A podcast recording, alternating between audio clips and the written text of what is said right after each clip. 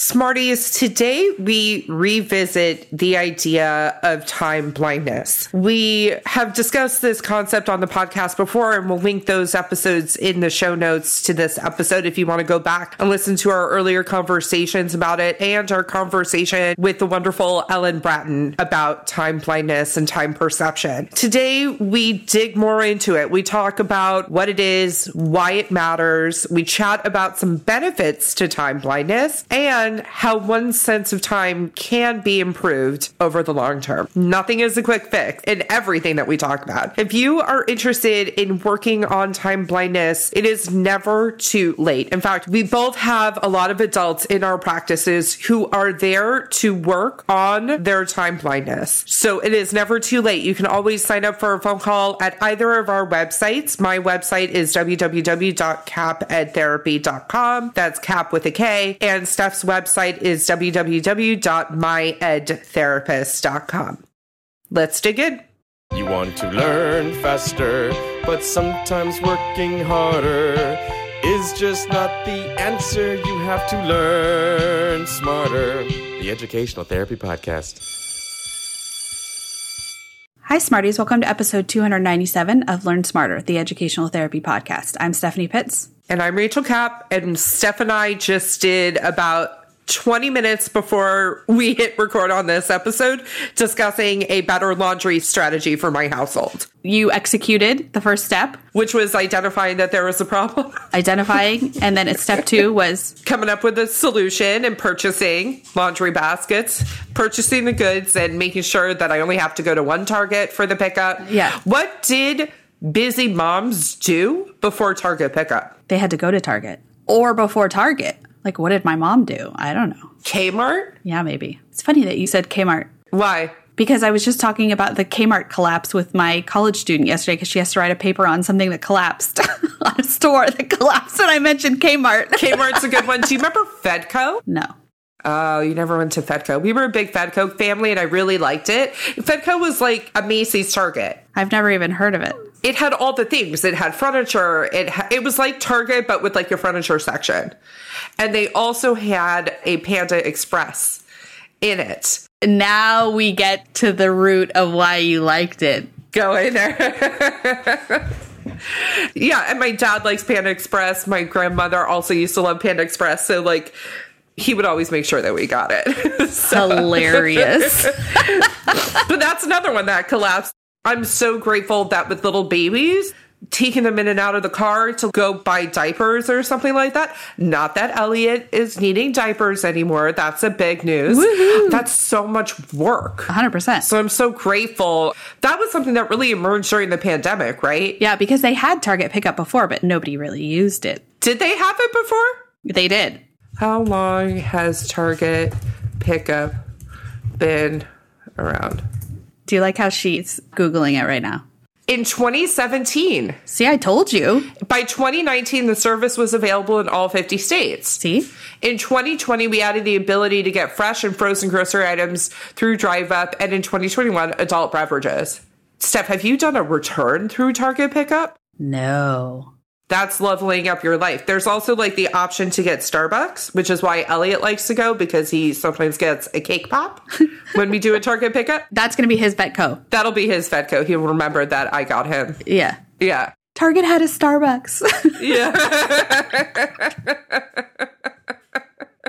okay, so now we really just got to dig into this episode. I'm excited about the solution that we came up with, which is everybody's going to get their own laundry basket. Yep. That is going to go to each room. Yep. Because if not, particularly me and Adam stuff just piles up on the couch in my office and I look at it all day, every day, and don't do anything about it.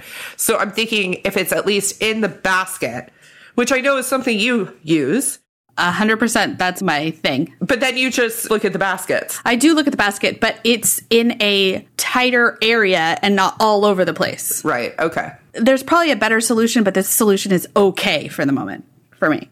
The better solution is hiring somebody to put laundry away for us. yeah. Because it's our least favorite task. What percent of the podcast do you think we spend talking about laundry? 5%. 5%. I would agree. Okay. Let's stick into time blindness and how we have time blindness and task avoidance about laundry because we both think it's going to take longer than it actually does. But it doesn't matter because no matter how many times we do it, we still don't want to do it. Nope. So, what is time blindness stuff? Okay, so I think that this is really important why we're titling this episode Time Blindness, because I think that this is also really important to label it in a way that makes sense.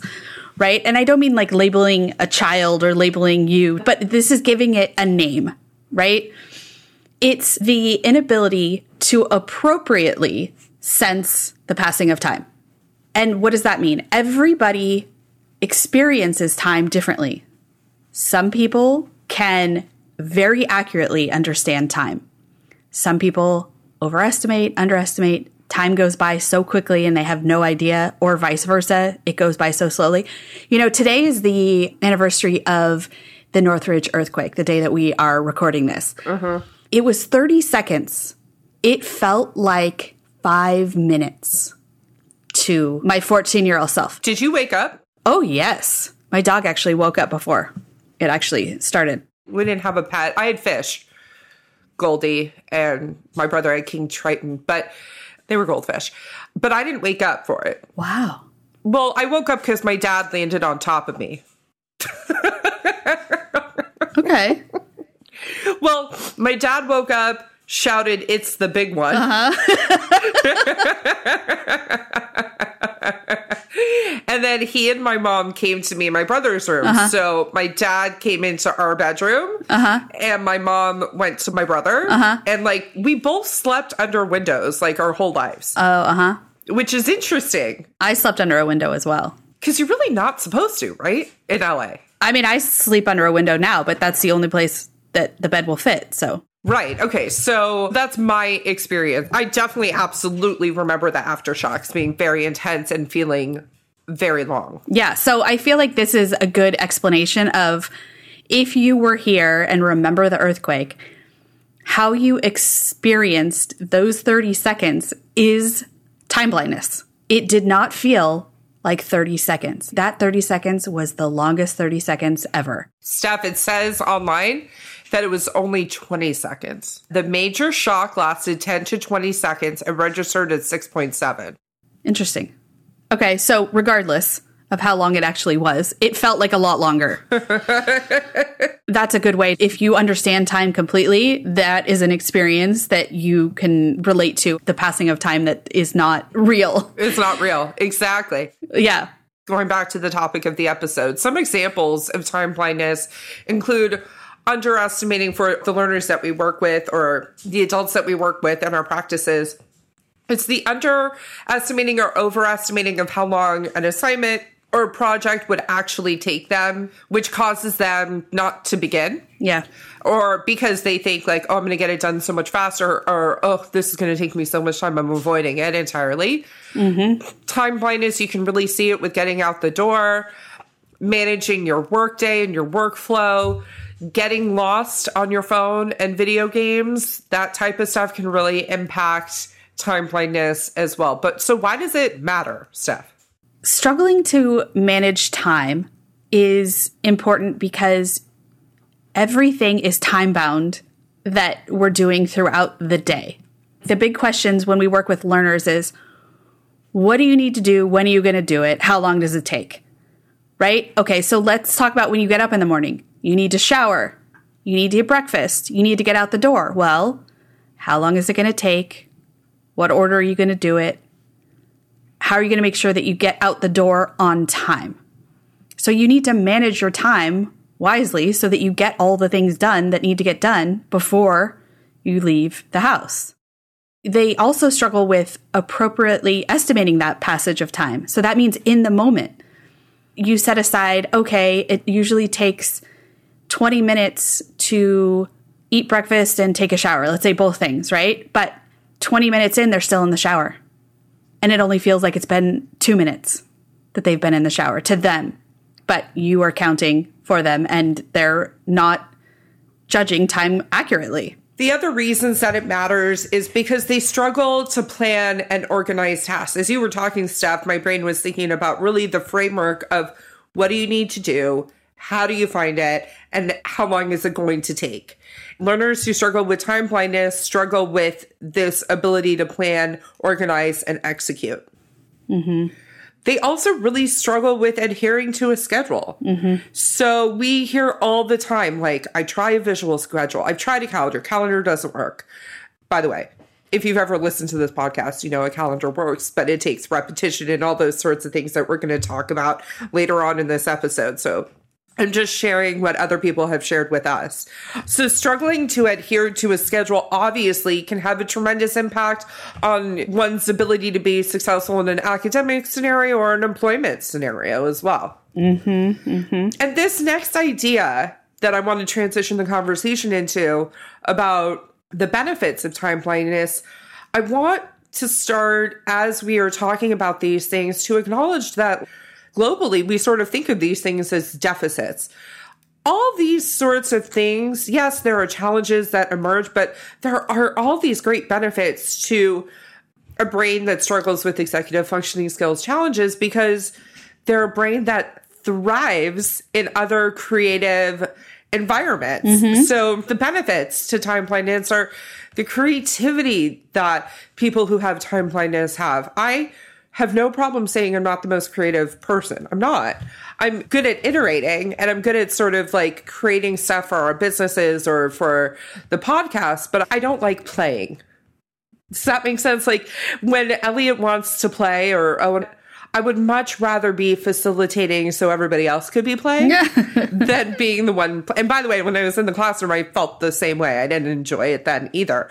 But I have very strong executive functioning skills. So that's my strength and the creativity. The play is more of a weakness. What are some other benefits? The ability to live in the moment and pivot. Hold on. Now I have to ask you do you feel like you're a creative person?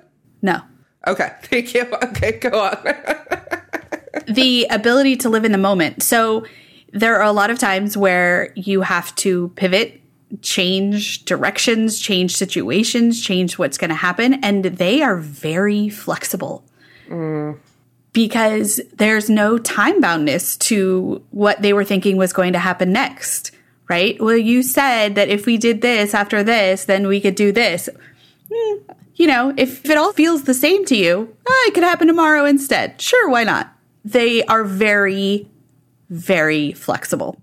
So, what do we do when there is time blindness? Both we want to be able to preserve the good parts, Absolutely. but quote unquote deal with the part of time blindness that is negatively impacting our lives. I think the first thing is you have to know that you struggle with time blindness. Knowing that is the first step, right? Identifying that. I identified the laundry problem. Yeah. Yes, the first step to is admitting you have a problem. Yeah. And it doesn't have to be called a problem, it could just be a struggle. No, I meant like I have a laundry problem. I wasn't talking about time. I wasn't saying time blindness is a problem. So the time blindness will label as the struggle. So you need to practice feeling time. So what does that mean? That means Working with us. yeah, working with us, but also how long do you think it's going to take? And then how long does it actually take? You need to guess and check, guess and check. and you do that through time tracking. You do that through establishing routines that then become a predictable amount of time. If my morning routine, for example, takes me 25 minutes to get through and I want to be out the door by 8:30, I really need to start it by 8. And then you want to use those visual aids, but those visual aids have to be supported by action that is meaningful. And then you have to understand and know that the repetition of skills will strengthen this. It's like what we always say you go to the gym, you don't expect a six pack overnight, even though that'd be awesome. Mm-hmm. And you have to practice and incrementally get to a place where you've figured out what works for you. Mm-hmm. And then the last thing that you really want to make sure you have is like support systems in place. So that's both technological, mm-hmm. people, systems that you have set up, all those sorts of things. Like the laundry system that I'm setting up in my house, it's another system mm-hmm. where everybody will know the rules here about it. And so I have to tell you a funny story about all this. I'll tell you the story in a second, Steph. Okay. But you need those layers of support put in. And oftentimes it can be really, really difficult to do that for yourself. And so doing these things in partnership, it's why you can't do like therapy, talk therapy on your own. You have to do it in partnership with somebody else. You have to have that ability to reflect back. Those are our ideas about time blindness. Steph, what do you want to add? You know, I wanted to say to go back for a second to the visual aids. Things like using, I want to just give examples of like sand timers or timers or clocks that have colors. Baking timers. Yeah. Things like that is what we're talking about that are really helpful. And some people use their phone as an aid, and that's great. So there's lots of ways to do it. And if you're an adult listening to this, no shame. That's the whole thing. Everybody struggles with something. And so if you're struggling with time blindness, reach out to us because we can absolutely help. We love getting to work on this stuff with our audience. So, Smarties, have a great week. We'll talk to you next week. Have a great week. Have a great week, Smarties.